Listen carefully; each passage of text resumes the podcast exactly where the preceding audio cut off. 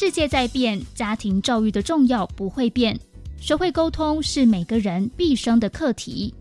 每天只要五分钟，跟着黑曜龙老师建立良好的教养观念，一生都会受用无穷。欢迎收听正向教养卡内基。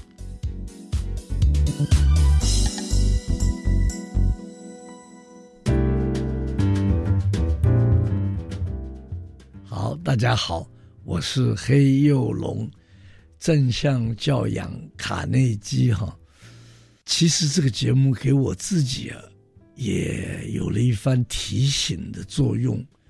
在这个一生当中啊，过了这么多的岁月了哈，奔波啊，在海外，在台湾，在大陆，那么其实我们应该有的时候冷静的想一下，我们一生。留给了世界什么东西呀？不管几岁，九十几岁，啊，一百岁，哎，有的人呢，好比说我们每次去东海大学，看到那个教堂，啊，我们说贝聿铭留给了世界那个永远都不会，除非地震，地震倒了也会重建起来，他留下了这么美的建筑啊。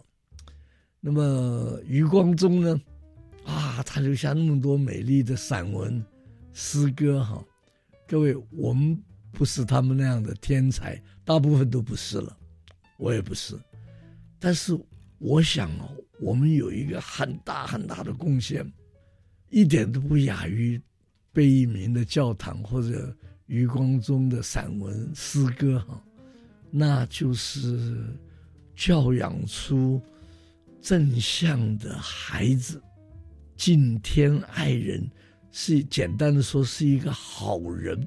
这个“好”字含义很深，好多人都以为我的小孩将来能够进顶尖大学，能够赚很多钱，那我就满足了。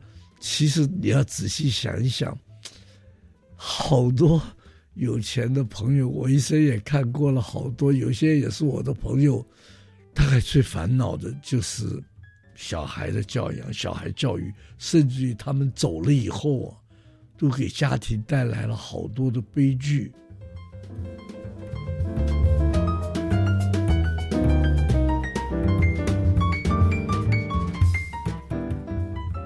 有一次过年呢，初几、初五啊，我在一个饭店咖啡厅约一个朋友，他也是一位从美国回来的这个一个化学公司的老板。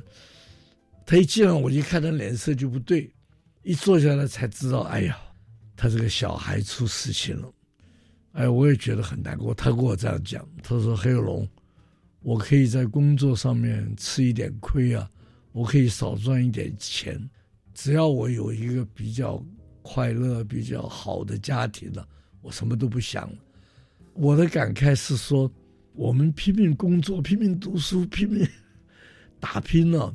不要忘掉，最后的结果就是我们自己啊，要能够有一种幸福感，而这个幸福感，基本的物质需求当然是必须的，可是还有呢，那就是我们小孩子知道上进，能够自律啊，而且还有一颗善良的心，帮助别人，这个我们。可能讲很简单，好比说，你的小孩考了一百分，考取了最好大学，你很开心。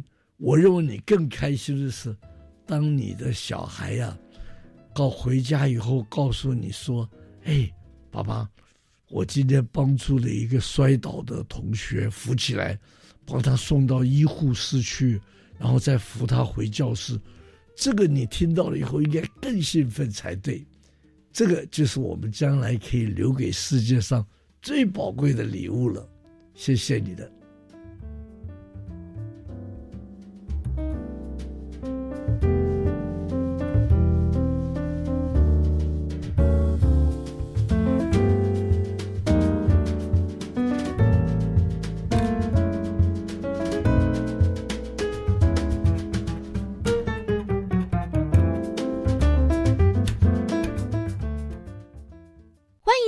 给予我们五星好评收听更多节目请到教育电台官网或 channel plus 频道收听。